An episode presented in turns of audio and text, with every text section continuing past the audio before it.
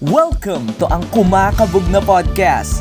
Join us as we talk about everything and everyone under the sun na sana ay kapulutan nyo ng mga aral. Charot! Pero why not? Choknat? Mula sa mga usaping pang-media, akads, at maski tungkol sa mga alaalang di malilimutan. Ayee! Para sa episode na to, siguro may nakapagsabi sa kanya sa chat na late siya, eh, nag, na, nagalit kasi diba late siya, tapos sinasiguro siya ng iba naming mga, mga klase, mga tropa niya. Eh, di kabado na ako. Eh, ako ngay takot lagi sa subject na yun kasi hindi ko naman talaga siya forte. Tapos medyo, medyo strong nga tong personality ng teacher na to. Hindi nga lang marunong magpunas. Ayun. Kaya sabi ko, hala, natatakot ako kasi hindi ko alam ang gagawin ko kapag tinanong ako tungkol dun sa assignment o kaya tanongin, ba't ako late? Oo. Kasi, eh, nagkataon nung gabing, nung, gab, nung araw na yun, nung umaga yun, masakit din ang ulo ko, tapos masama-sama ang lasa ko kasi puyat ako, yun yun. Mga kasagsagan ng stress. Tapos eh, sinabi ko na lang doon sa klase natin na, ay siya, sabihin mo na lamang na ako'y, ano, masama ang lasa. Eh, masama naman talaga ang lasa ko. Talagang, inano ko, tag doon, kinonvince ko yung klase natin na masama ang lasa ko, kaya pupunta ako infirmary. Tipong subject na sobrang tatawa ka tuwing nagkaklase siya pero takot ka at the same time. Siya yung terror na kaya magpatawa. No? Na-imagine mo, yung nakakatawa Oo. pag nagpatawa. Parang tumatawa. Hindi ko alam kung tumatawa ka out of kailangan tumawa dahil terror siya or ang hirap pa rin tumawa kahit nakakatawa na kasi kung tumatawa ka, natatakot ka pa din. Oo, kasi ang ano, in fairness, nakakatawa talaga. Hindi siya, hindi ka lang matatawa dahil takot ka na pag hindi ka tumawa ay mapapansin ka niya. Nakakatawa talaga siya. Siguro nakakatakot lang kapag sobra kang tawang-tawa na nakuha mo yung attention na tapos ikaw yung tatawagin sa sunod. Ganon. Oo. So yun nga, Oo. tinatry niya akong pagayahin. Sinesenyasan na ako. Eh ako, pa, bilang para, super paranoid ako, hindi ako makapaggaya. Feeling ko, yung kapag lilingon lang ako ng konti, nakatingin na agad sa akin yung teacher. So, kahit hirap na hirap ako sa pagsusagot, straight lang ako sa paper ko kahit wala lang akong may sagot. Ayan. At least ano, di ba? Authentic tayo. Okay, yan. Okay. Sige, may tanong ako, Ruth. Naranasan mo na bang pumasok sa maling classroom? Ilang beses? Hindi naman pumasok talaga. Tanda ko yun sa Philippine history nga yun. Ano nangyari? Late ako. Oh, Tapos ang klase natin doon, ewan ko kaklase na kita noon. hindi, Hindi pa, pa siya hindi Philippine pa. history, Rizal. Ay, kaklase Ay, mo history na. nga. Kaklase na. Ewan ko, history nga yata. Di, dito tayo nagkaklase sa ano eh, basta kay Sir Ephraim yun. Sa may, di ba, dati ang, ang sinabi niya pangalan. okay lang, okay lang. Ah, okay, sige. Tapos, ay yung pinagkaklasehan natin sa city. Tapos dito sa room 101, din sa ano kaliwa, nagkaklase ba tayo doon ng Philippine history? Ay, ng ano, Rizal. Rizal, feeling ko, Rizal. Yung sa Basta dulo, maalin dulo. sa kanya, maalin Oo. sa hawak niya. Late ako noon, tapos bangag na bangag ako. Lagi ako late noon eh, ng face to face. Hindi na, buti ano, hindi ko agad binuksan. Pero tumingin ako dun sa pinto muna. Sarado kasi. Pagkita ko, mga, mga ano na, criminology na ang nakaano. Buti hindi ako pumasok. Yun lang. Pero pabukas na pabukas na ako. Feeling ko, ano, kaklase nyo na nga ako. Feeling ko Rizal yan. Parang nakwento ko na yung before. Parang na. na. Oo, wala na kami nun. Wala na kami nun. Naglabasan na kami sa classroom. Tapos ikaw, kararating mo pa lang. Nasa pabiyata Ayun. kami ng office. Ayun Ako- nga. Ayun nga. Ayun. Yeah. Ikaw. Ako naman, ano lang to ha, yung miss, yung last sem bago mag-online class. Tanda-tanda ako pa to, la- ano lang to eh, medyo bago pa. Klase kay Dean. Klase kay Dean. Edwin Valdez. Oo. Ma- ano kasi yun, di ba parang second, ano natin, class natin yung sa isang, ano, araw. Tapos, maaga tayo nakakarating sa building. So, pagdating natin sa building nun, nasa room na agad si Dean. Pagdating Mm. doon, pumasok ako doon sa room na supposedly pagkaklasihan natin. Tapos napan nakatayo na doon sa si Dean, napansin ko parang hindi hindi kayo, hindi kayo yung pinag Tapos lumabas ako, tapos napaisip ako, ala bakit parang tama naman. So bumalik pa ako, bumalik nakadalawang balik ako. Parang tayo pagbalik pa. Ay, Oo. Hanggang sa napapas ako, sabi ko, ay oo, mali nga. Doon sa lumabas ako, piling ko na, napatawa ng konti si Dean kasi Seryoso ba? Ba't may pagbalik ka pa? may pagbalik pa ako kasi sabi ko, tingin ko, ang tingin ko sa talaga oras na yun, time na, time na ng klase natin kay Dean. Tapos napaisip ko, bakit gano'n? Parang iba. So parang napadalawang tingin pa ako. Ano ka ba? Napaaga ka o late? Napaaga. Ayun. Napaaga. Struggle naman ng maaga lagi. Ako naman late. Kaya nagkamali-mali. Ayun, parang wala naman. Wala naman ako naalala pang ibang ano. Hindi naman Ay, ako... di ba natambay tayo lagi sa ano? Sa I ICT?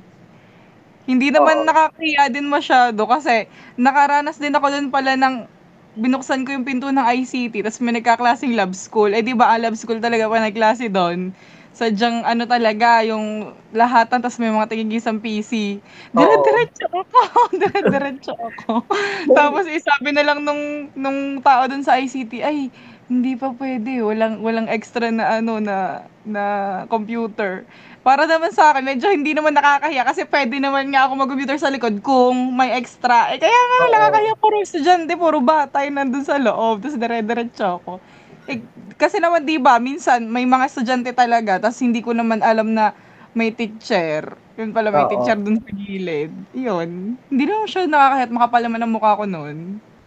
Parang nangyari na rin sa akin yan. Nangyari na sa akin, pero hindi naman ganyan ka-epic. Ayan. Okay, pakilala muna tayo. Kilala muna tayo para sa ating mga listeners dyan. Ikaw muna, ikaw muna. But ako muna, ikaw na. Okay, sige, sige. Okay, paano ko ba magpapala? Ako, ako po, hi, hi guys. Ako si Carl Angelo Butuan, fourth year BAC. At isa ako sa mga kasama nyo ngayon sa episode na ito. O, ikaw naman. Ako naman, ge. Ako po si Ruth Dison, pero ang tunay kong pangalan ay Baby Ruth. Pero I prefer na Ruth lang. Ayoko na ng baby. At charot. Ah, fourth year din ng Bachelor of Arts in Communication at ako isa ako sa mga kasama niya sa segment ngayon. Okay, okay. I- Ano pala, since na-share mo yung nickname, ako, ano, marami akong nickname, Carl, Angelo, Jello, pero I prefer Carl na lang.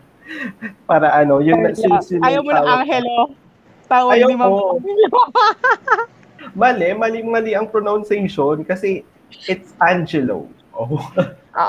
that, that H, ano? oh, nagiging Tagalog.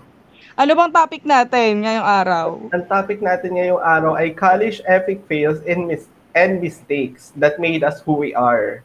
So, ma i-discuss natin ngayong araw ang mga pagkakamali, mga sabaw-sabog moments natin na nakapagpatawa at at the same time nakapagturo sa atin ng lesson, malaki man o maliit.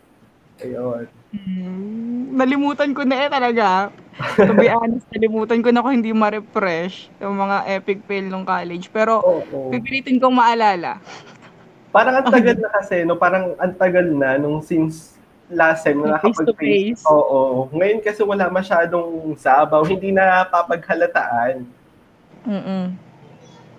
Ayun, although pero meron pala ako naaalala na isa. Very recent lang to ha, pero siguro mamaya ko na lang i-share. Okay. Ang Ikaw. Sorry, live. Okay. Okay, ikaw muna. Ikaw muna mag-share. Nang, eh, nung mga epic fail ko, Oo. face to face, na, ano to, ito talaga is hindi ko makakalimutan dahil gigil na gigil ako sa pangyayaring to. ano, um, nangyari to sa isang subject, di ko na lang sasabihin as subject, dahil Oo. hindi hindi siya major, kasi pag sinabi ko yung subject, baka makikinig yung teacher na yon. Alam niya na naging teacher ko siya sa subject na yon. Basta isa, mi- minor siya, minor subject. Oo. Tapos, ang hirap niya magpa-exam. Ang hirap niya magpa-exam. Parang midterms yun or, or, or ano, prelims. Basta maalin, hindi naman siya final exam. Tapos, eh, nagpa-exam siya 1 to 100. Tapos, kung magturo siya, ayos naman. Nagpapa nagpapa PowerPoint tapos may mga ano, mga regular na turo. Pero nung nag-exam kami sa kanya, ibang-iba yung yung type ng exam niya by the book. Meron siya dong pinu, yung ex, yung exam niya, gusto niya galing sa libro. Eh hindi naman ganun na ganun ang tinuturo niya sa PowerPoint kasi yung PowerPoint mostly kinukuha niya lang sa internet. 'Di ba may mga PowerPoint na ano available sa internet lalo na pag yung subject ay ano naman general ganun. Oo, ready-made na. Oo, ah, ganyan lagi siya magpa-report. Tapos biglang ang pa-exam niya nun, midterms nga ba yun o prelims, maalin sa dalawa. By the book, nasa libro, yung parang, alam mo yung chart, yung chart? Chart na ano, yung Chart. simbahan. Chart na, yung ano, yung may mga pababay, may parts, di ba? Yung, ano ba tawag? Hindi naman siya organizational Parang chart. table. Two table Yeah, ba? parang pa-table, pa-table Oo. siya. Tapos, kailangan mo siyang punuin yung laman noon. Ala, parang medyo na-reveal kung anong subject yun dahil sinabi ko yung ano. Hindi, okay lang. Hindi naman Uh, yeah, siguro. basta pa-table siya. Oo. Parang, yung, di ba, organizational chart, halimbawa sa taas, tungkol sa, halimbawa, tungkol sa, sa solar system, tapos sa baba, yung mga planet, tapos mga, yung parang ganun, yung, ano talaga, yung thematic, ganun yung exam niya, na nasa libro, na dinaanan lang namin ng saglit sa discussion, tapos hindi naman niya inelaborate, tapos lumabas sa exam, tapos, ang, ang pag-check nun, word by word, so, para inabot ng 2 points every, every item, kaya naging 100. Tapos hindi, wala akong maisagot. Para ang naisagot ko lang nun, yung pinaka-team, yung pinaka, ano, topic. Tapos pangalan ko, pangalan niya. Kaya ako naka 8 points dahil kompleto ako. Di ba may mga teacher na nagbibigay ng ano, pag, ah sige, dapat kompleto yung yung nandun sa test paper kapag may pangalan mo, section mo, Oo. pangalan ng teacher. Kasi di ba minsan may mga ulagain na nalilimutan na maglagay. Parang, ayun, nagbigay, mabait pa siya noon kasi nagbigay siya ng bonus na pag daw, kumpleto ang pangalan, kumpleto ang section, kumpleto ang subject name, at may pangalan niya, pati yung middle initial niya, ay ano, may extra point. Kaya ako naika 8 points. At di, sa madaling masalita, 8 over 100. Ano eh, syempre, fir- first year ako noon, anong ano ako, yung parang, gusto, gusto ko, oh, gusto ko Oo. mag-cum laude. O yung mga, ano, mentality na kailangan i, kailangan i-the best na ako dito. Ganyan. Oo. Tapos, di syempre, nung nag-checkan na, nung nag-checkan na, alam ko, expected ko na, nung nag, nagsagutan, expected ko na na zero, kasi wala talaga akong naisagot. Buti naka 8 points nga ako. Nung nag-checkan na, lalo kong hindi, ma, hindi lalo kong hindi matanggap na 8 lang talaga ako. Oo. Tapos, yung mga klase natin, kaklase namin, kaklase na ba kita nun? Kaklase nyo na ako pero hindi nyo ako Kaklase? sa subject na yan. Oo, Kasi yun. na-take ko Tapos, na yan. May mga may mga matataas, may mga naka 20, mahigit. Parang ang feeling ko ang bobo-bobo kasi hindi ko nadaanan. Parang hindi ko na-realize na baka exam 'yon. Oo. Hindi ko pinagpukusan. Eh di sakit na sakit ang loob ko. May pagpunta pa ako sa, yun, pagkatapos ng exam ng ano nung klase doon, nung nag-check ka na, yun, bumaba ako ng ano ng ng klase niya. Sa ano kasi nagkaklase nun sa CTE. Mag pagbaba ko ng CTE, dire-diretso ako sa sa CR ng CTE. Tapos may pag-iyak pa ako doon, nakakahiya. Pag naalala ko, okay lang naman. Bakit ba ako umiyak sa 8 over 100? Oo. Basta umiyak ako doon. Pili, walang tao. Kasi feeling ko pahapon yun o kaya tanghali. Siyempre parang walang tao sa city. Hindi masyado nag, nag-CCR ang mga tao. Feeling ko kasabay kong umiyak ang multo. Hapon na ba yan? Nakakahiya. Hindi ko tanda kung hapon or tanghali. Mga pas ng ano tayo, lunch na eh. Yung Oh. subject sa kanya, something. Iba talaga Sabi- ano no, iba talaga kapag ano, yung unang beses mo bumagsak sa exam, tapos first year ka pa, parang iba yung impact, talagang masakit. Kaya nga. Buong buo pa ang loob mo, nagagalingan mo eh. Parang expect na expect mo, iba na ito eh. Yung parang, hindi na ako mauulit sa high school ng mga kaanuhan ko. Kailangan magaling na ako sa college. Tapos biglang gan, parang biglang sampal sa iyo.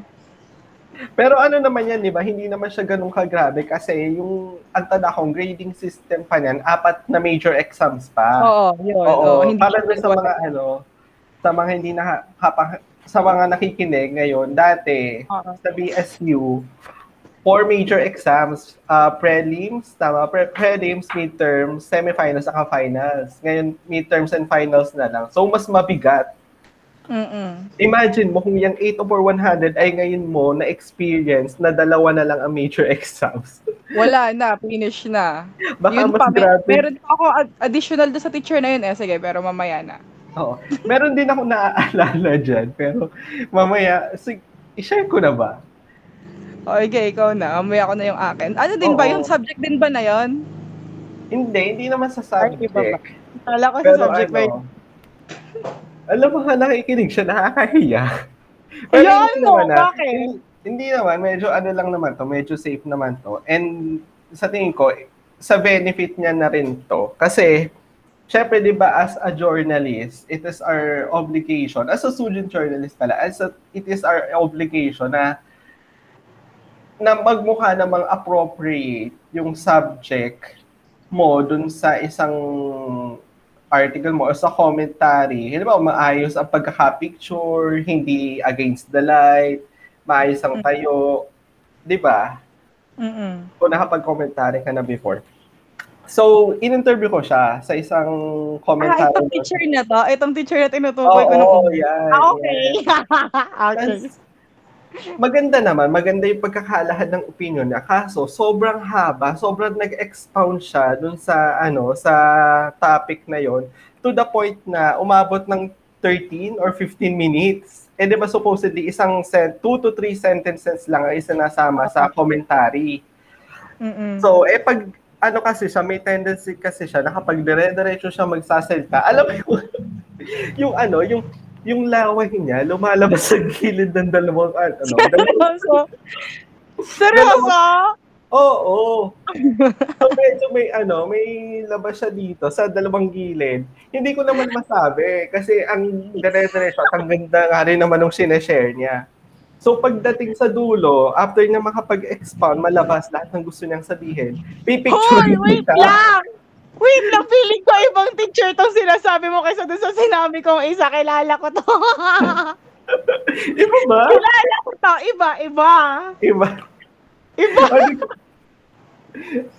okay. Ah, pero Akala sige, ko ah, ito. ano, girl, kasi nakikita, Carl, nakikita ko rin kasi, nakikita ko rin to, Oo. pag nag, nagdi-discuss siya sa atin, lumalabas nga sa gilid. Oo, hindi niya Okay, napapansin. continue. Sige, sige. Siguro, siguro masyado siyang ano, masyado siyang dedicated sa dinidiscuss na hindi na alam yung ano. Wala pa pa nakakapagsabi sa kanya. Grabe, kala ko ako lang nakakapansin noon. Ayun, so, Wait, lagi naman siya madalang bimpo eh. Pinapahira Oo. naman niya minsan. so pipicturean ko na siya after nung interview. Ngiti-ngiti pa si ano, si teacher. Tanda ko yan. Sabi mo, inedit mo. Hindi ko ba? Pinag-deduct na Okay, pa ng skin tone. Hinanap ko pa yung kapareho ng skin tone niya para matakloban ko yung kulay white sa gilid. Tanda ko yan. Oo, kunento mo. Inedit mo pa yung picture. Naiisip ko nga nung una kung kahayaan ko na lang na ba ganun para as is. Kumbaga, walang edit, walang ano. Pero naisip ko parang ang pangit naman. Pero Nakakahiya nakakaya naman din dun sa teacher. Oo. Baka ako rin ang masib. Eh, bakit hindi mo sinabi may laway pala ako sa gilid? Ayan. Oh my God. Gamit Tanda ko talaga yun. eh. Tanda ko. Parang ano to eh, parang unang-unang commentary na ginawa ko. Tapos ganun agad. Tanda ko rin yung topic tungkol sa ano, yung pag sa bad words ni Duterte. Oo. Parang Ang dami na yung- nasabi nun eh. Medyo Oo. ano naman siya, medyo politically maganda yung Uy, kanyang matalino style. to ha. Matalino Oo. tong teacher na to ha. Ayoko lang sabihin kung saan graduate, pero baka kasi magka-ID niya. Oo. Fairness naman, maganda, matalino. Yun nga lang, hindi ano, inedit ko talaga Hindi eh. niya alam na tumatalsik na ang lao na namumuhon na. Namumuhong sama ng panahon. ang sama. O, ano pa sunod? umuo talaga parang ulap eh, dito sa dalawang gilid. Kala ko talaga, ay isa yung sinasabi natin dun sa ano, sa yung una ko. Iba yon iba yung una kong teacher. Pero Iba meron ba? din akong, meron din akong experience dyan sa anong yan. I-share mo na. Oo, hindi ko sasabihin kung anong subject ha. Kasi pag Oo. sinabi ko, eh, ma- ma ano na, talagang malalaman na kung ano may nakikinig siya na siya na yon. Basta itong subject na to ay hindi talaga ako, hindi ko forte. Talagang hindi ko talaga to forte. Mm. Zero, zero. Tapos, nagkataon pa, syempre pag hindi mo forte yung subject, takot ka talaga pag papasok kayo parang alikagi ka lagi. Nagkataon, isang, isang araw doon sa subject na yon pumasok ako late. Eh kasi nga, Oo. lagi na yun, na talagang ang sakit ko ng college, late ako lagi. Tapos parang first class natin to. Kakasi na ba kita dito? Feeling ko. Feeling ko kaklase Tama na kita. na. Oh, tapos first class namin, natin. Tapos, hindi ko alam na may assignment pala. Ay, hindi Tas naman na- pala ako kakla- kaklase niyo ako dyan, pero hindi sa subject na yan. Oo, Kasi- parang oo. nahihiram pa nga ako sa'yo ng notes dati eh. Kasi nakwento mo na naging, naging teacher mo na siya nung nandun ka pa sa ibang program eh. Oo. Ayun, yan. Basta, tapos, may assignment pala kami nung araw na hindi ko nagawa nung gabi. Tapos buti, nakasabay ko yung isa nating kaklase. Tapos sabi niya sa akin, Hoy, late ka rin. May assignment na tayo kay ano eh. Tapos sabi ko, ha?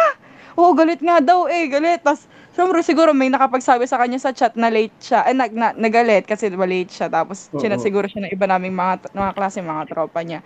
Eh, di ka ba, doon na ako. Eh, ako nga'y takot lagi sa subject na yun kasi hindi ko naman talaga siya forte. Tapos, medyo, medyo strong nga tong personality ng teacher na to. Hindi nga lang marunong magpunas ng... Ayun. Kaya sabi ko, hala, natatakot ako kasi hindi ko alam ang gagawin ko kapag tinanong ako tungkol dun sa assignment o kaya tanongin, ba't ako late? Oo. Kaya eh, nagkataon nung gabing, nung, gab, nung araw na yun, nung umaga yun, masakit din ang ulo ko, tapos masama-sama ang lasa ko kasi puyat ako, ganyan. Mga kasagsagan ng stress. Tapos eh, sinabi ko na lang doon sa klase natin na, ay siya, sabihin mo na lamang na ako'y, ano, masama ang lasa. Ah, masama naman talaga ang lasa ko. Talagang, inano ko, tag doon, kinonvince ko yung klase natin na masama ang lasa ko, kaya pupunta ako infirmary. Tapos sabi niya, ay siya, sige, sasabihin ko na lang. Ayun, naranasan kong magpanggap na masama ang lasa para maka makatakas sa isang subject.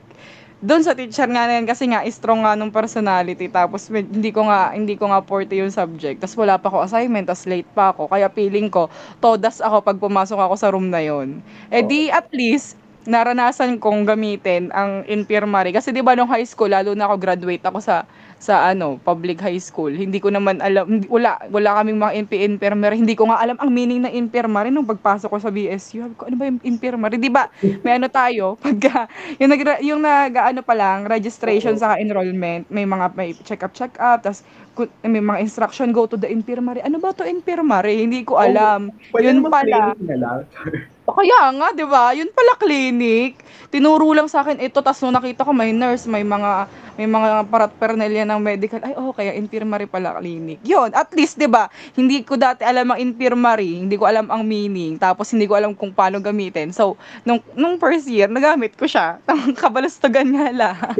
hindi ako umattend talaga. Tapos nagpahinga ako doon mga 2 hours or 3 kasi after nung class na yon doon sa nakasan kong class vacant naman. Kaya natulog lang ako doon may record na ako sa infirmary pero hindi naman totoo. Sinabi ko na lamang na masama ang lasa ko nahihilo ako. Hindi naman nila makikita yun di ba? Kasi Oo. common symptoms naman yun.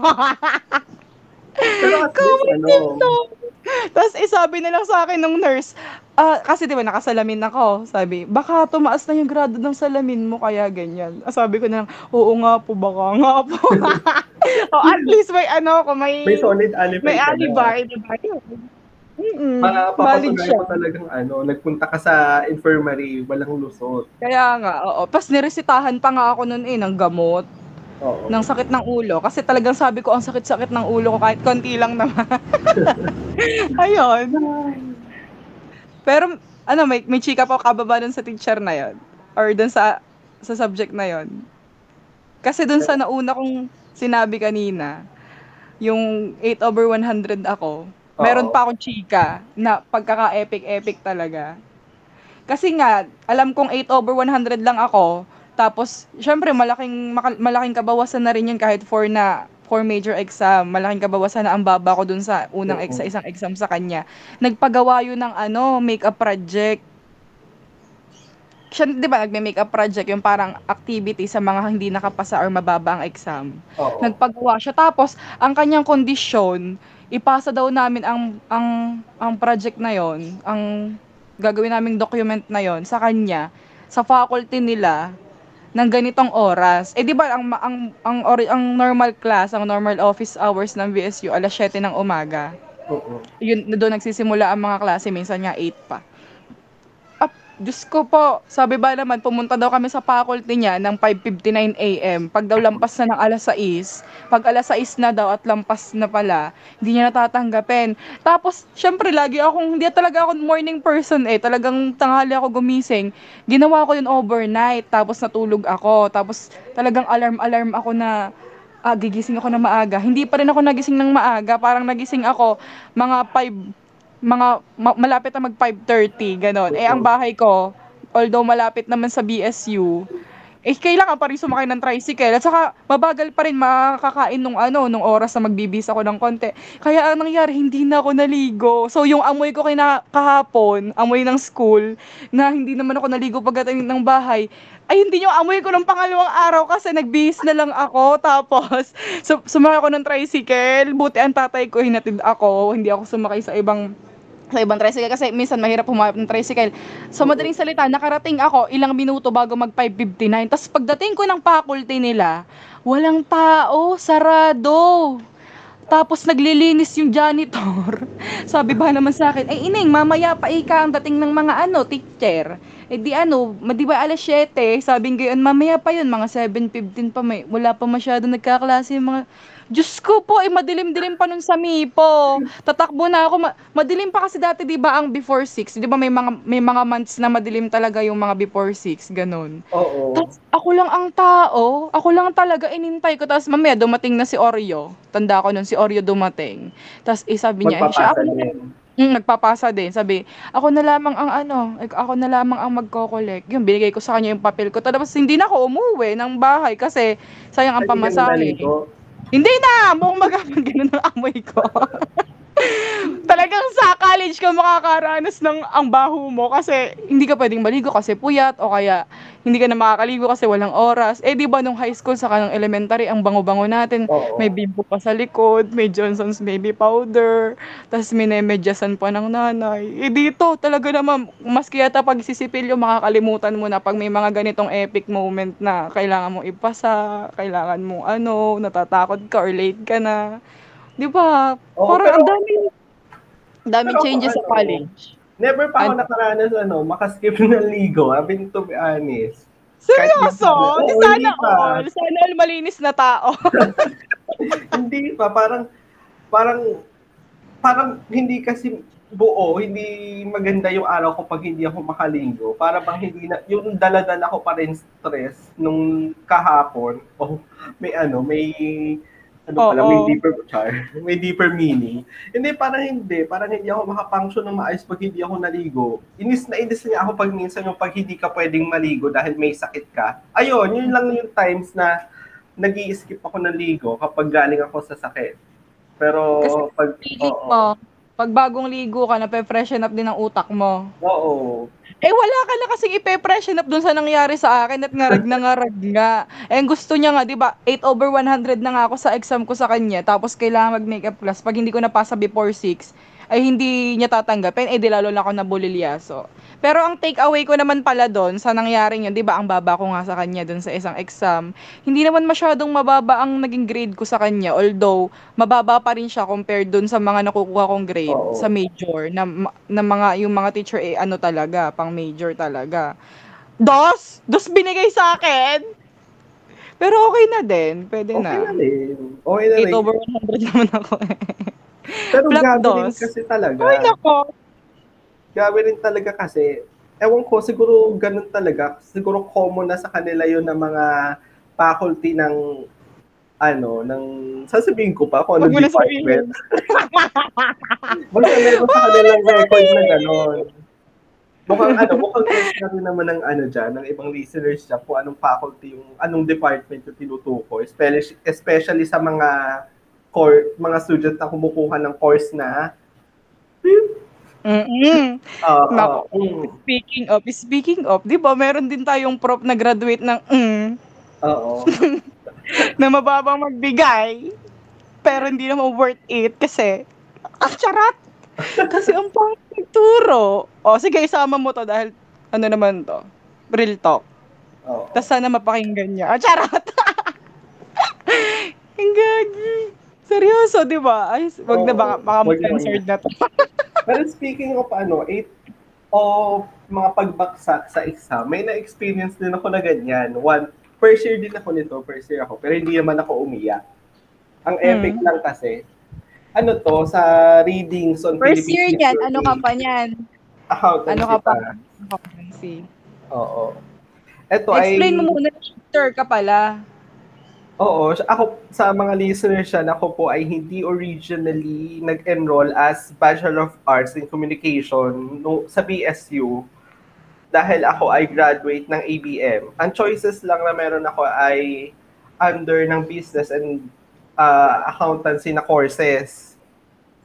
So, ang pwede ko lang kunin ay accountancy tourism or BA, business ad. Ang pinili ko ay accountancy since yun rin naman, doon din ako nakapasa. And hindi ako pwede mag-second choice ng from other department. Eh, med, kahit naman ano, kahit naman hindi ako, kahit pwede ako mag-take ng courses na hindi under ng department na yun, parang ang perspective ko kasi nung time na yun ay ano, money over fashion. Pagdating sa career, yun yung perspective ko noon. So, merong, mamaya ako na i-share kung ano yung nangyari, kung bakit ako napunta dito sa course na to, na ito naman talaga yung gusto ko. So, i-share ko muna yung nangyari sa aking Yo, yung bumagsak ka. exam. Oo. Ito ay sa readings on Philippine history. Ano siya, magaling naman yung teacher. Ano siya, ah, guest lect, hindi mo kilala. Parang after nung isang sem ay hindi na siya agad nagturo. Kasi ano siya, taga-Tagaytay or Cavite talaga. Tapos nag-aaral siya sa Lasal. Parang guest lecturer lang talaga siya. Hindi nga siya nag-uniform eh. Hindi siya nag-uniform na pang BSU na teacher, na professor. Tapos, eh ano, pag minsan, meron ako ugali minsan na kapag minor, hindi ko nakaka- napagpopukusan. Hindi ako nakakapagtuon ng attention. Lalo na nung time na yun na accountancy. So, ang kapag nag-aaral ako tuwing gabi, majority ng time ay accountancy lang talaga inaaral ko. Yung ano, financial accounting lang talaga. Yun yung subject major namin nung first year, first sem. Mm-mm. So, dumating ang exam, hindi ko lang to sure kung midterms or semifinals. Basta maalin sa dalawa. So, once malalaki ang agwat ng upuan, katabi ko, malapit sa akin si Odds. So, hindi ako nakapag-aral ng ayos. So, pagdating ng exam, nag-skim lang ako noon eh. Gulat na gulat ako doon sa contest. Sabi ko, ha, meron ba nito? Meron ganyan. Yung hindi ko nadaan, hindi ko alam na included pala. At di syempre, siguro nahahalata ni Odds na ni Audrey na hindi ako makasagot ng ayos. Naligan ka na. Oo. Eh, syempre, close-close ko. Itong si Audrey, matalino, best in history to eh. Tinus- tinatry niya akong pagayahin. Sinesenya sa na ako. Eh ako, pa, bilang para, super paranoid ako, hindi ako makapaggaya. Feeling ko, yung kapag lilingon lang ako ng konti, nakatingin na agad sa akin yung teacher. So, kahit hirap na hirap ako sa pagsasagot, straight lang ako sa paper ko kahit wala nang akong may sagot. Na-imagine kita. Oo. Hindi talaga ako makapaggaya. Yung feeling na ano, si Odds, ano, halos ibulong na, yung yung ano, yung mga sagot, hindi ko maintindihan. Hindi, hindi ako makapanggaya ng maayos.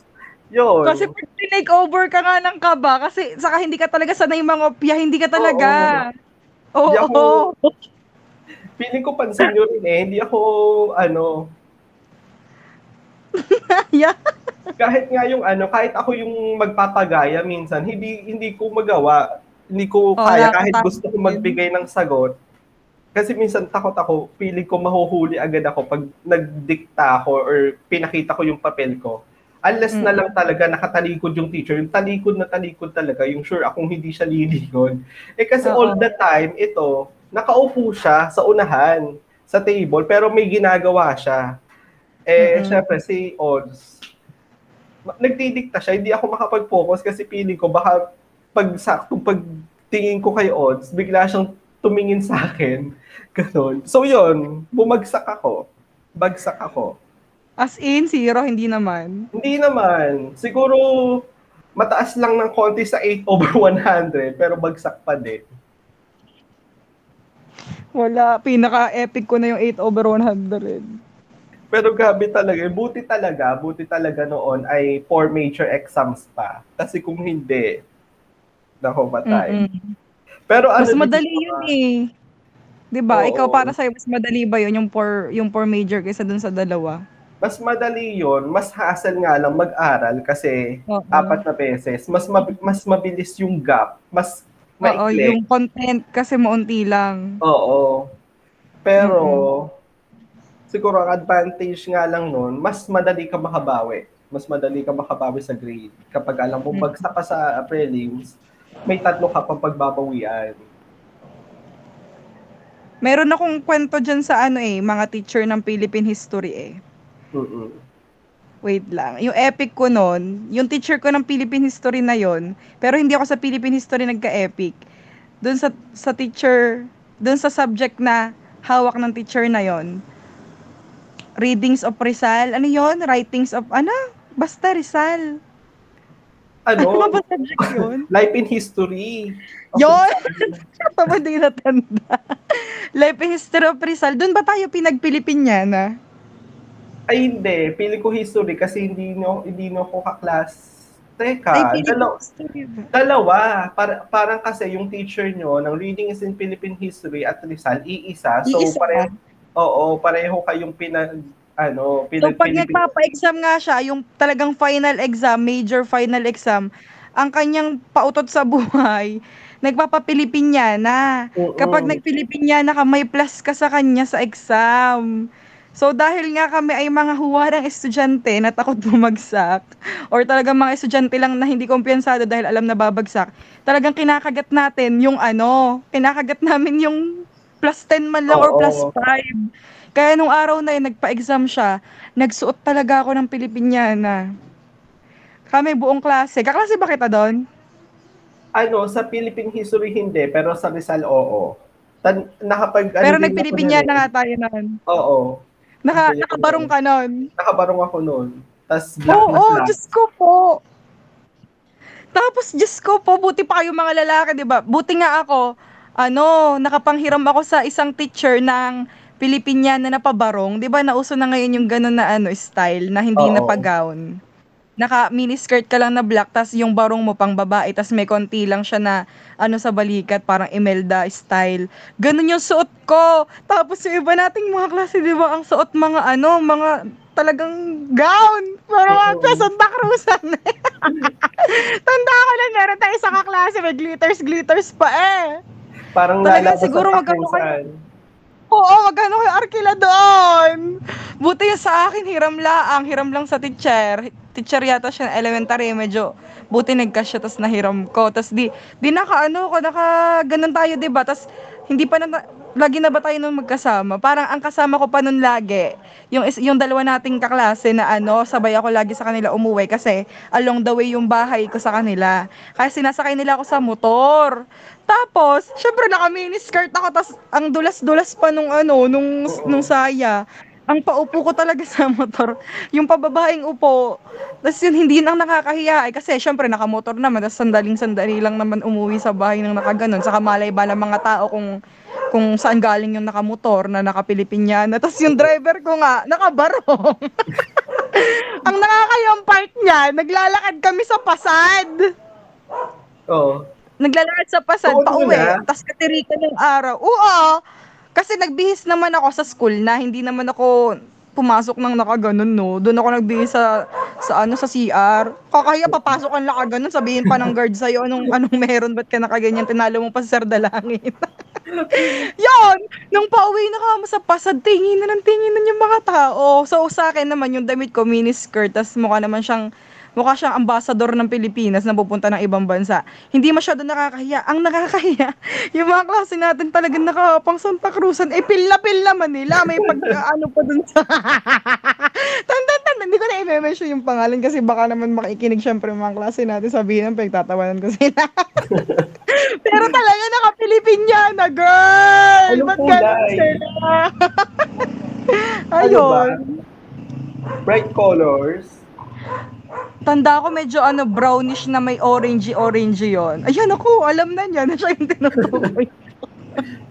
Basta madami, madami na Pilipinyana. May meron namang isa nating kaklase, parang maglalaba. Yung parang ano, pinagtaping-taping na ano na lang, Parang na ano, yung pang duster na panglaba. Ayun, ganon. Ay, ganon tayo na klase. No? Parang tanda ko yun. Ang, parang kilala mo yun. Basta ang epic shit. Ang epic na parang gagawin mo talaga lahat para sa college kahit mapahiya ka at maubusan ng dignidad. Unang beses Diba? ko pa lang yan naranasan eh, yung dun nga sa ano, since di ba dalawang beses nyo na siyang naging teacher, dun sa isa sa history, sa Oo. sa Kasarizal. Eh ako, ibang teacher ko dun sa history, yun yung taga-Tagaytay or Cavite. Kaya, unang beses ko Hmm. lang magbarong sa school noon. Oo. Pero hindi siya nagpabarong sa amin nung last time. Isang beses lang siya nagpabarong sa amin. Ay, Yung kaklase na kita. beses- Mm-mm, yung kaklase okay. na kita. Bagong ano lang, Ano bagong kayang trip gimmick niyo sa buhay? Ba't anong trip niyo sa buhay? Gusto niyo nagpabarong tayo. Baka dahil ano, baka dahil Rizal. Oh. Yes, ang nakakainis mo yan, nung nag-exam tayo, natawa siya ha. Tinitingnan ko siya sa unahan. Alam mo yung mukha niya yung parang nakauto na naman ako. Parang gano'n. Tapos nangiting, nangisi-ngisi siya dun sa unahan. Baka hindi siya mo makapaniwalang ano, hindi siya makapaniwalang lahat mag-Pilipiniana. Kakahiya talaga.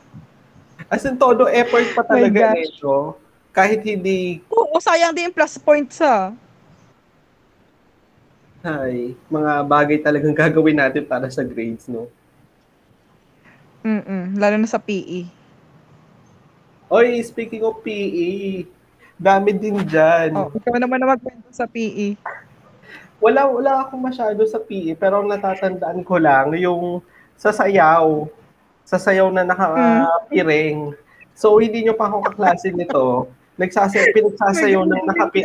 Hindi na to mai-experience ng mga year eh. Pero ewan ko lang, baka ano din. Baka pa-record. Ano to? Sa, Oo. Ay, feeling ko meron. Meron meron, yata silang sayaw na ganan. Oo, pero hindi ko alam kung nakapiring. Oo. So, yung ano Pero to, epic nga nung sabi. Sige, kwento magsasayaw ng makarena, tapos nakapiring. Dapat kabisado mo yung steps at pag tanggal mo ng piring, tama pa rin yung position mo. Hindi ka lumayo, hindi ka nakatalikod or anything. Hindi. Scam yan, scam.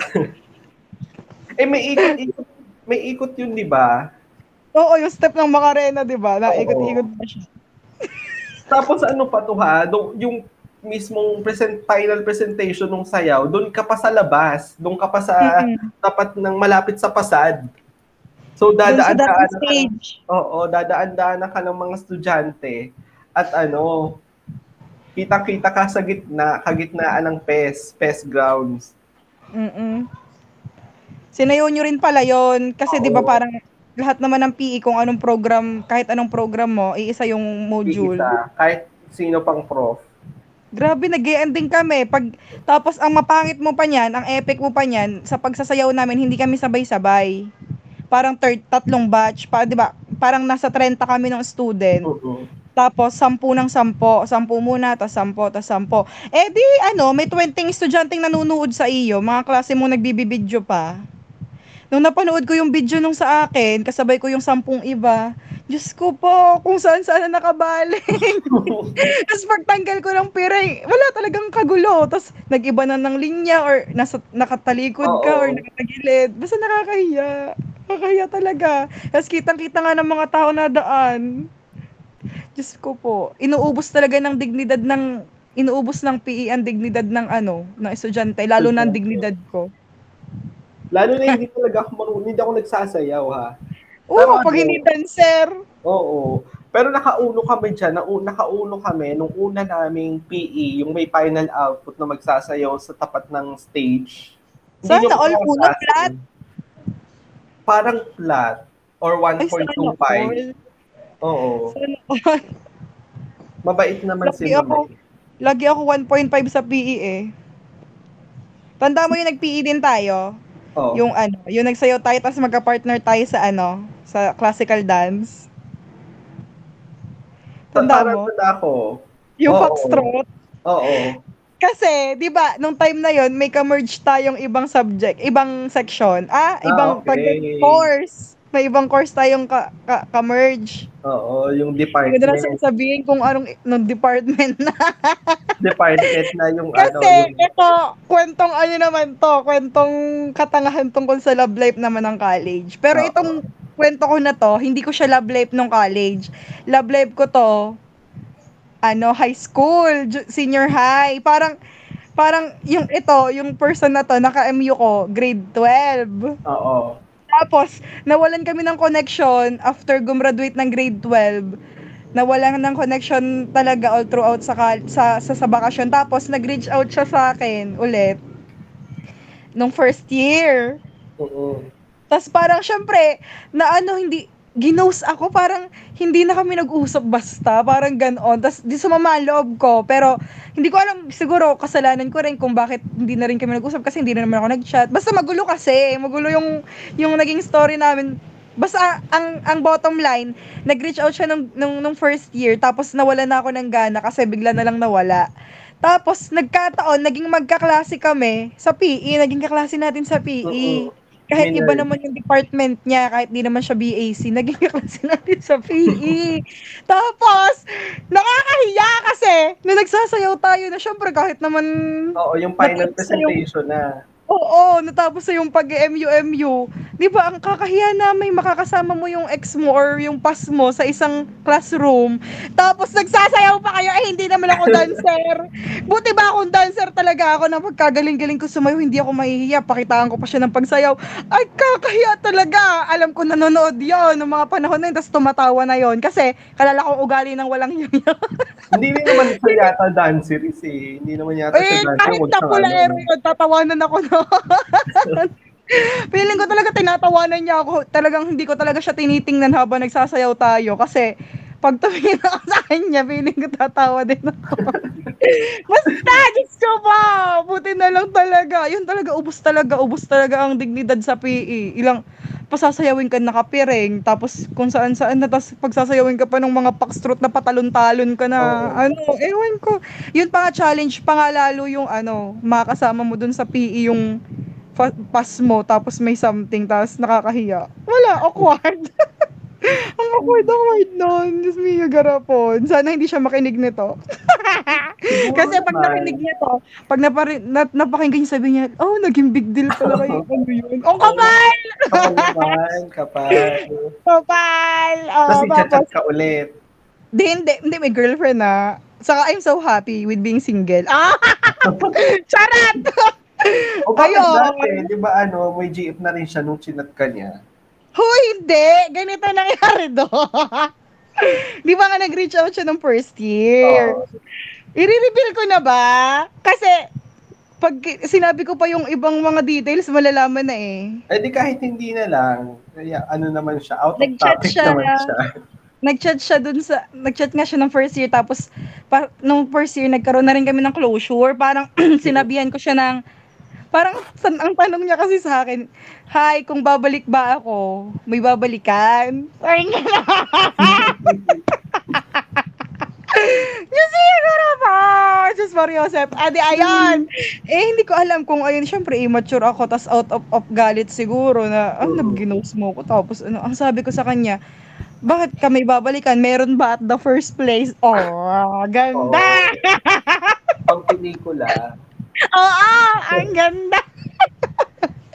Ayun, basta ganon, di, parang naging closure na namin nun sa kanya, yung pagsasabi ko sa kanya na ganon, na wala naman talaga. Tapos, parang sinabihan ko siya nun ng ano, ng, Ikaw kasi kapag ka manlalandi ka ng babae, wag sa chat lang kasi ipakita mo sa kanya in person, gawin mo ganun ganun. Pero may papayo-payo pa ako sa kanya out of ano yon hindi payo dahil payo na gusto ko siyang humanap ng iba. Siguro payo yon para, alam mo yun, yun para nagpaparinig ka na.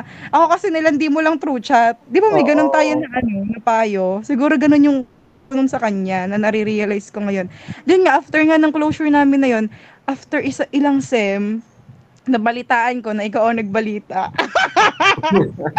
Kasi nga common, may common ground tayo dito sa taong Oo. to na may jowa na. O, di ba? Ayun, tapos Ako ano yung common ground? wag na. Ay, tapos 'di ba meron tayong isang isang ano na nakakasama natin something tas Oo. yun, awkward. Tas ah, sige na, charot lang ayo kay reveal. Mas nakikilala ba? Ayoko, baka sumikat tong podcast natin, tapos madinig. Tapos malaman niya na, ah, ang big deal pala sa akin. Ang big deal ko pala kay Ruth. Wow, ah, gwapo mo. Tangkad. Grabe. Ayun. Eh, Ano pa ba? na Speaking of common ground, speaking of Wag common na! ground, Wag mo na ko ba i-reveal ano? kasi may kwento pa ako sa tungkol doon. Ah, okay, Hindi na share din sana ako about doon. sige, sige. O sige, ikaw muna mag-share. Ayun. About sa kanya? Sa kanya? Hindi, about dun sa common ground. Ah, okay. Nating tatlo.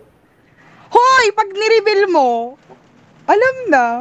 O sige na nga, Okay. game na. Okay na yan. Hindi, Ano pa ba? siguro Ipa- Mamaya ko na lang i-share para, ano, ali, hulaan na lang nila kung alin doon yung ano. Ah, sige. May kwento pa ako. May continuation ako ng kwento tungkol sa kanya. Oo, iba na lang muna yung i-share ko ngayon. So, So, sige, sige. Yun nga, din, since na-mention ko nga kanina sa mga listeners natin na ako ay dating accountancy student at yung accounting course sa BSU Arasop ay kilala bilang terror at nakakang i-eliminate talaga ng students to the Mhm. point na ang graduates nila ay nagre-range from 11 to 14 basta less than 20 hindi ko lang sure kung may mas mababa sa 11 pero yung latest batch ngayon po 14 lang sila pero yung la, ano last two batches na so, nauna doon puro parehong 11 kung hindi ako nagkakamali ah. parehong 11 Pero nagsisimula sa ilan yung student? para kami, kami no, dalawang section, so around 70. 70 to 14, di ba? Nadidissolve hanggang doon sa ganong number. Oo. Isang sem Oo. lang yun. After ng isang sem, Dahil sa teacher na yon. oo, nandun sa subject na yun, sa teacher na yun. Which is, Hmm. may maganda rin naman kasi kung ang mine-maintain ng university ay yung passing rate sa SIPALE. sa licensure exam. So yun na nga, dun sa, may isa-share ako dun sa teacher na yun, saka sa subject na yun, pareho. Yung una, ano kasi siya, siya yung tipong subject na sobrang tatawa ka tuwing nagkaklase siya, pero takot ka at the same time. Siya yung terror na kaya magpatawa. Lo? Na-imagine mo, yung nakakatakot at Oo. nakakatawa. Parang tumatawa. Hindi ko alam kung tumatawa ka o to, kailangan tumawa dahil terror siya or ang hirap pa rin tumawa kahit nakakatawa na kasi kung tumatawa ka, natatakot ka pa din. Oo, kasi ang ano, in fairness, nakakatawa talaga. Hindi siya hindi ka lang matatawa dahil takot ka na pag hindi ka tumawa ay mapapansin ka niya. Nakakatawa talaga siya. Siguro nakakatakot lang kapag sobra kang tawang-tawa na nakuha mo yung attention na tapos ikaw yung tatawagin sa sunod. Oo. Ganon. Oo. So yun nga, ano siya, ang klase niya sa amin na every evening ng Wednesday from 5.30 to 8.30, 3 hours. 3 hours sa Wednesday, tapos 6 hours sa Saturday. Nagtatrabaho pa kasi sa, sa munisipyo. So, every ano, gabi na kasi to, kailangan namin kunin yung susi sa HEB, sa faculty ng HEB, susi ng room sa building sa HEB. So, ang laging nakuha nun, president, si Audrey, since beshi-beshi ko si Audrey, sinasamahan ko siya lagi sa pagkuha ng susi. Pagkakuha namin ng susi, bubuksan namin yung room at ibibigay yung susi dun sa prop.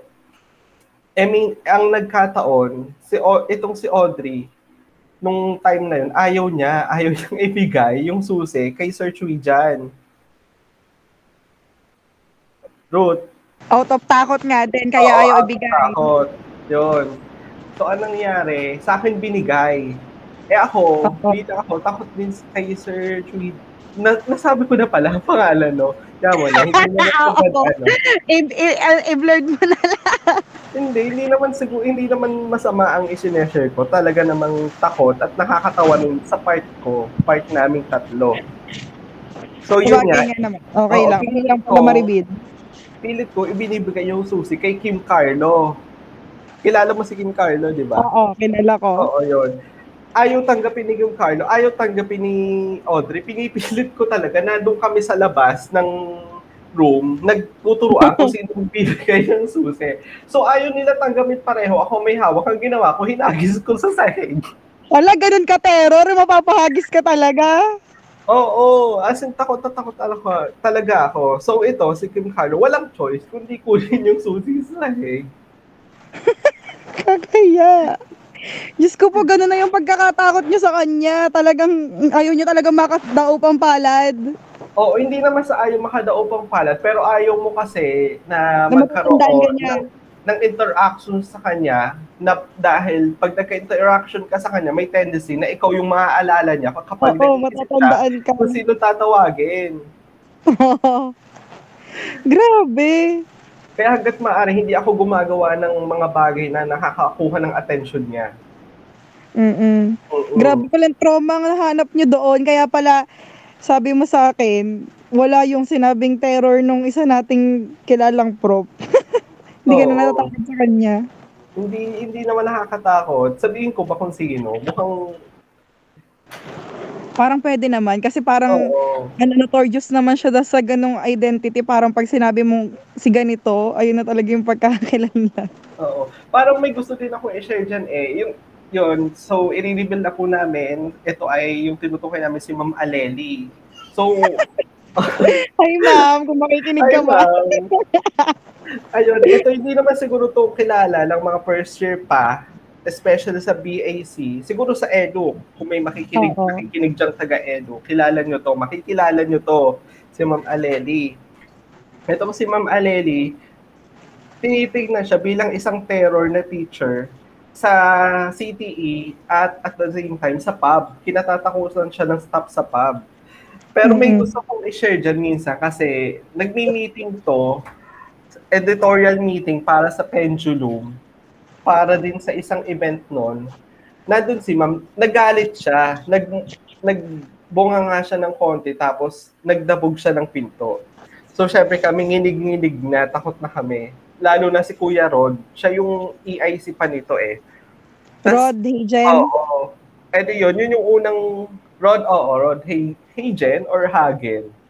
Ewan ko kung Hajen or Hagen. Maalin ba sa Rod? Oo, yan. Hi, Kuya Rod. Hi, So, kuya. yun. After ilang days, after ilang days or weeks, hindi ko alam kung days or weeks or month, basta nung medyo gumagaan na si Ma'am Aleli sa ano, sa staff, bagong staff, bagong staff tayo nito eh. Kinuwento niya, kinuwento niya na nung time na nagdabog siya ng pinto, hindi talaga siya galit. After pagkadabog na ng pinto, tumatawa daw siya sa labas. Ang Diyos ko po. Hobby mang ano, mamprani ng estudyante.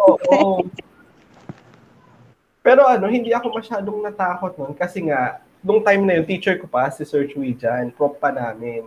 So medyo Mm, parang- parang, Na ano na yung kasukdulan ng pagka-terror ng isang tao, parang hindi, wala ka nang katatakutan sa susunod.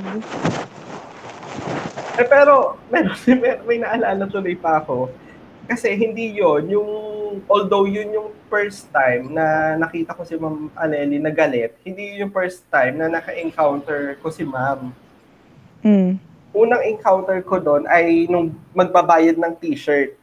T-shirt, yung ano natin, fisherman, Uniform. yung natatanggal ang logo sa likod. Oo. Tatatanggal din yung sa akin. Oo. So magbabayad ako noon ng t-shirt kay Kuya Romel. So nakabayad na nga ako. Palabas na ako ng room, hindi ko nakuha yung t-shirt. So si Ma'am Aneli napansin, sabi, ano ba yan, nag-accountancy sa Bog, hindi kinuha ang t-shirt, nagbayad. My gosh, napulaan ka na. Pero napulaan din si Kuya Romel kasi siya yung tumanggap ng bayad, hindi inabot yung t-shirt. O, di pares kayo sa bug na accountancy. Oo, sabi pareho kayong sabog, accountancy. Yun. Ay, gagi. Basta, ako nga yung may ano din dati sa kanya. Ano, kasi parang lahat naman yata nang pumasok ng pub. Lahat eh, natatakot agad sa kanya ng, sa una. Pero kapag nakilala mo siya, ay ganun lang talaga siya, alpha, Oo. alpha female, no? Talagang strong personality. Tapos, Oo, machika ayaw siya. niya sa ano eh. Ayaw niya sa tangahin. Ayaw niya Sino naman gusto ng tangahin, di ba? Oo, paprangkahin ka niya talaga kung tanga ka. Mm, Pag matalinong tao talaga ayaw sa tangahin, parang naiinis mo gano'n. May Ano gawin ba? May share ka sa kanya. Ayoko pala mahaba yun. Huwag na.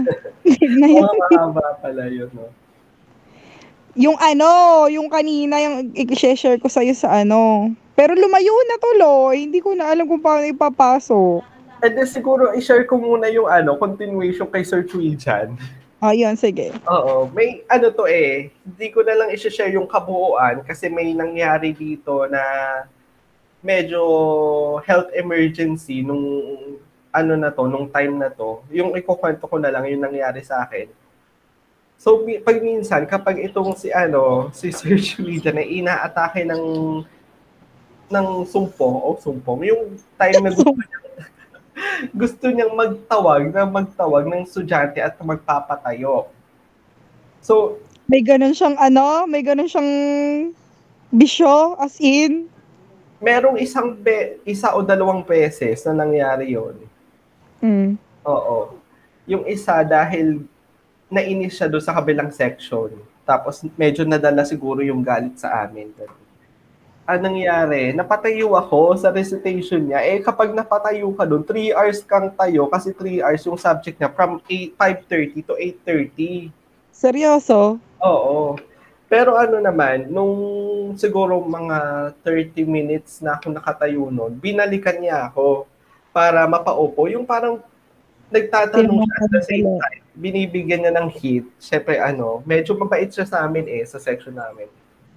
Mm-mm. So yun na nga, napapansin niya na medyo ano, medyo nauutal-utal ako sa pagsagot. Eh syempre kabado na eh. Eh tapos ako pa, may ano ako, may tendency ako mag-utal-utal talaga. Oo. Tapos sabi niya, parang sabi, wag kang ano, kabahan. E di inano pa niya ako, tapos sabi niya, ano, pinatayo niya si M, si Emmanuel. Kilala mo naman yun, di ba? Yung kaklase, Oo. shifter din na psychology ngayon. Oo, naging kaklase natin sa isang subject. Oo, tapos sabi niya, ano, suntukin ko daw sa braso si M para daw ako magka-energy. Tapos syempre, ano, Sabi, oo, nagpasuntok naman si M, itong si M. Tapos tatawa-tawa. ba't masokista? Oo, pero Seryoso? Oo, seryoso. Eh, syempre, hindi ko naman siya sinusuntok ng malakas. Syempre, nakakahiya rin at hindi naman din kami Oo. ganun ka-close pa noon.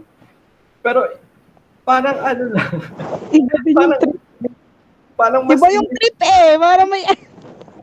oo, parang imbis na magkaroon ka ng energy, mas energy pa, mas lalo kang nakakahiya kasi na-notice ni sir yung pag-uutal mo at yung kakaba, yung kaba mo sa klase niya.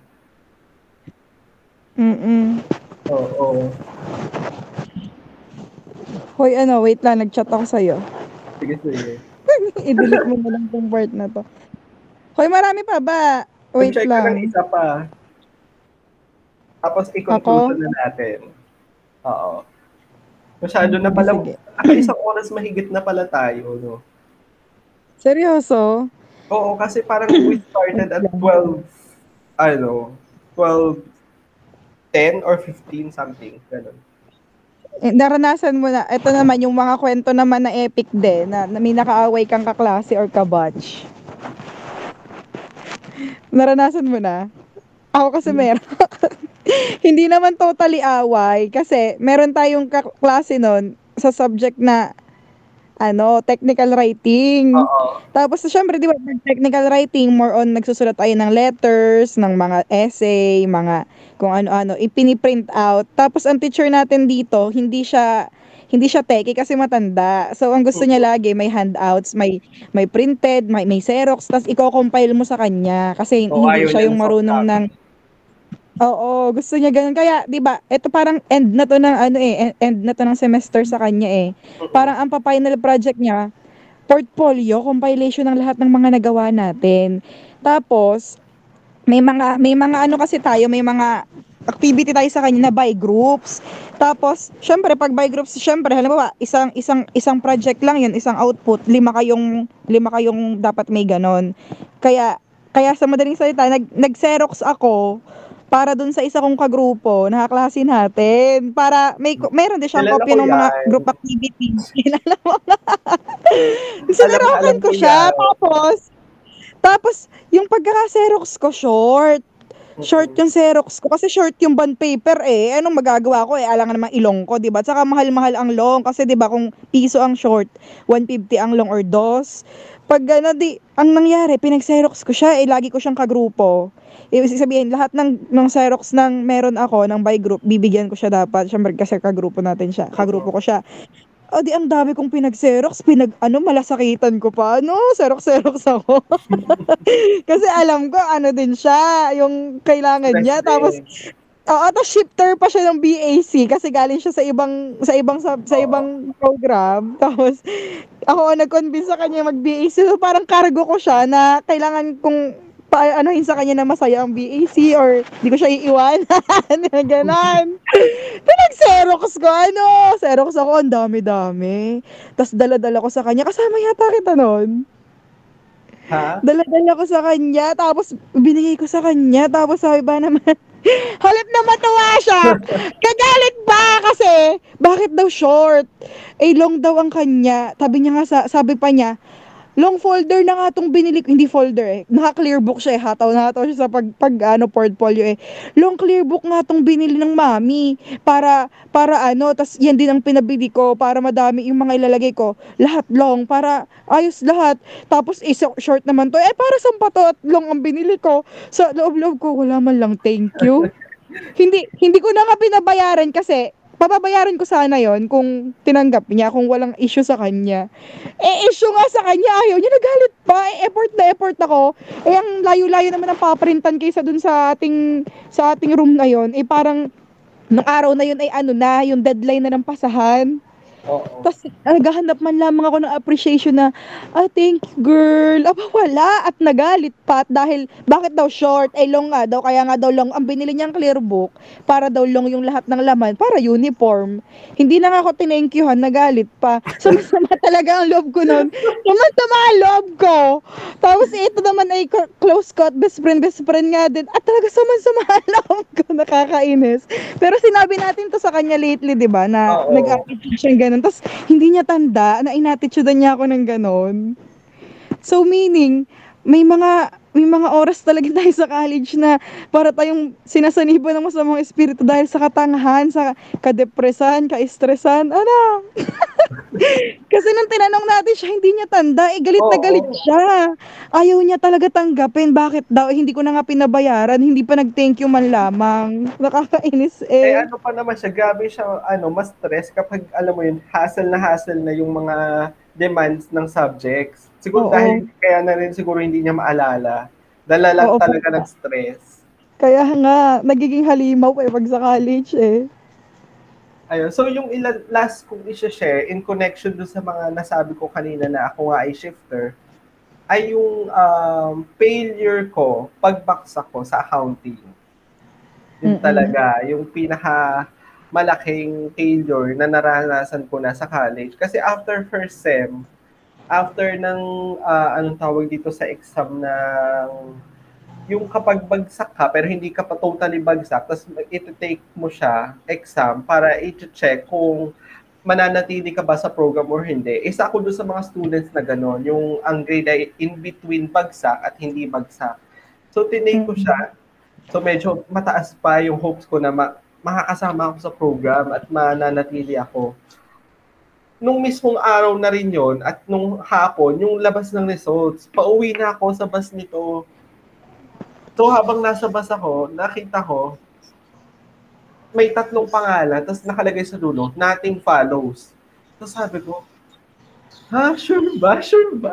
Wala naman, wala na ba talagang sunod? Kasi binilang ko yung mga sagot ko pa noon na feeling ko, sure ko, tama. So medyo mataas ang confidence ko pa noon na pasado ako. Pag in the end, hindi rin pala, hindi ako pasa at wala na ako sa accountancy program noon. So, Oo.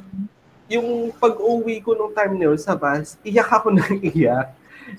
First, Meron ka palang ano yung ka, ano movie character Oo, moment. oh, iyak ako ng iyak. Nasa bus ako noon. Seryosa? Oo.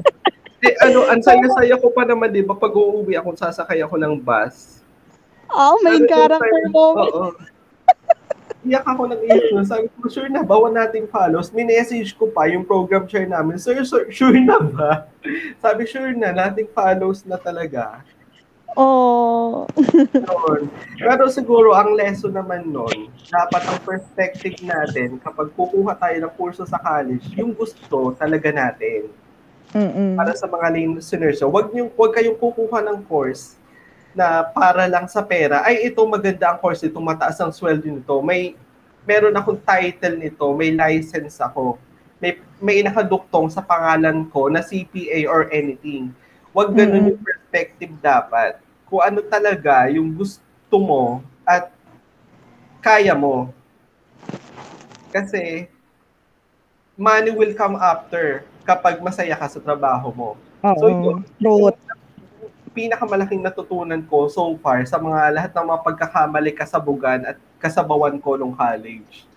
Truth, truth. Ikaw, ikaw naman. Meron ka Ako ba? naman, ang ang take away ko naman dito sa mga na, na throwback nating ka-epican sa college, ano, enjoy mo lang yung college journey. Okay lang na magka-epic, okay lang na bumagsak, okay lang na mag-ship kasi hindi pala para sa yung una mong choice. Oo. Okay lang na maging zero or magka-tres, magka-cinco. Depende na lang kung bet na bet mong ayaw mo. Pero kung mangyari yun, i- tanggapin. Kasi ano, hindi naman hindi naman siguro magiging basis yung pagka ano natin sa college pag naging para maging successful tayo in life eh.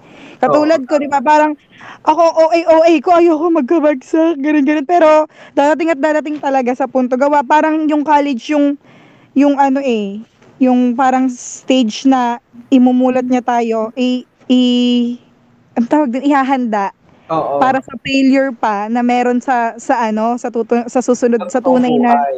na buhay. Dito ka talaga babasagin yung kala mo dati sa high school. Ano na ha, sige. na. Oo, pag sa college talagang mararanasan mo, ay tanga pa pala ako. Hala, bobo pa pala ako. Kala ko, valedictorian ako halimbawa nung ano, anong, May nung elementary. bobo Tapos, ko pala. Oo, may bobo pa pala ako. Seryoso guys. Siguro mararanasan nyo sa middle or sa simula or kapag ka, halimbawa mga second year na kayo or second sem ng first year or mismong first year mismo na la hindi pala ako ganun kagaling at okay lang yon okay lang maranasan okay lang na ma-realize nyo yun kasi hindi naman kailangan lagi ng magaling at perfect sa college. Lahat tayo dito ay magiging epic sa iba't ibang bagay, maliit o malaki. Basta enjoy the journey nga lang, sabi nga ni Carl. Saka, yung ano, kailangan mo talagang kunin yung course na masaya ka. Kasi kahit na, kahit na ikaw ay nag-fail doon or may mga epic kang ginawa, pag mahal mo yung ginagawa mo, hindi mo susukuan. Tama. Kasi di ba parang pagka ano ka lang, yung program ka lang na katulad ng gusto mo halimbawa mag-accountancy kasi malaki sahod, malaki ganito. Hindi naman sa binibigyan na inaano natin yung lahat ng mga accountancy, accountancy kasi baka naman yun talaga yung purpose nila, yun ang, gusto, ang calling nila. Pero kung halimbawa hindi ka talaga para doon sa subject sa sa course na yon lipat ka. Bakit hindi? Hindi naman masama maging shifter. Tas kung halimbawa ikaw ay kahit sa BAC ay ang dami mong paring epic fail, okay lang yon Lahat tayo nakakaranas ng epic fail. Oh. Parang- Hindi complete. Sige, sige. Oo, hindi kompleto. Andito yung kulay ng buhay pag may epic. Ang boring ng college mo pag wala kang epic. Oo, hindi kumpleto talaga ang college pag wala kang naging mali or wala kang naging kabagsakan nung college Oo. ka. Hala, hindi pa ako kompleto. Bakit? Kasi wala pa akong love life sa college. Charot! Ayan, Ito yan talaga pa. kulang. Wala Oo, akong love life sa college. di ba? Ano? Ayun pala, Ano? sana all nababalance, college, Kaya saka ano, love life. Kaya nga, nakakainis. Sana all nakakita ng college love. Charot. Pero last na pala, last na pala, para dyan sa mga mag-ship, nagbabalak mag-ship at mag-ship na. Siguro huwag kayong matakot na mag-ship kasi it doesn't matter kung gaano kahaba yung magiging college life nyo as long as makarating ka naman sa patutunguhan mo. Eh, ano True, naman true. kung mapahinto ka ng isang taon or ma-delay ka ng pag-graduate mo dahil nag-ship ka, mas True. maganda yun kesa naman yung pinilit mo yung sarili mo natapusin within the four within four years yung college mo pero hindi mo kaya mas maganda na mas mahaba ang journey pero mas meaningful at siguradong kaya mo talaga stable ka isa yun sa mga lessons na natutunan ko sa isang tao hindi ko na sasabihin kung sino Ah, charot. Sa true. Sa true yun. Amen. ano? Ayun. Sinaba Oh, natin? Ayun, siguro di, so dito na yung nagtatapos ang aming episode ni Ruth. Ako ulit si Carl. Hi dyan sa mga listeners. At ako naman si Ruth. Sana naman naintindihan yung aming mga pinagbababanatan kahit puro Oo, tao. sana- At sana meron din kayong mga natutunan kahit puro mga sabo at sabog yung mga namin. Sana bumalik na tayo sa face-to-face para man mas maramdaman nyo ang pagiging college student kasi mas epic talaga pag nasa school. Tama. Ang Di iba ba? talaga- Ano na? Ano na? Duterte? Charot! Ako na mga vaccine para naman para naman tayo ay bumalik na sa new normal. Pat ay nako. Saka ano lang ha, ang Pilipinas na lang kasama ang Venezuela ang natitirang bansa sa buong mundo na online pa rin ang setup. So, Syempre, Pilipinas sa tayo kalam. Pilipinas. Ano ba? Pilipinas sa kalam ano ba? Tatay Digong the best the best president in the solar system. Okay, so Tapos ano na na pinatay tayo. Tapos sinalvage. Charot. Ano na, joke lang. Bye-bye pa. bye! Bye po. See you next. Ano? Ano? See you next. See you Ano? next episode. Ayun. Sige, bye-bye. Sabog na naman, di ba? Bye! Ay, ano na, girl? End mo na. Magandang araw sa ating mga listeners. Na-enjoy nyo ba ang episode na to? Kung oo, can you do us a little favor? Like us on Facebook at Communication Art Society, subscribe on our YouTube channel, Com Art Society dash Bat State URSOF, and stay tuned para sa iba pang kaabang-abang at kumakabog na podcast episodes. For the meantime, study well, do your homework at register to vote for 2022 national elections.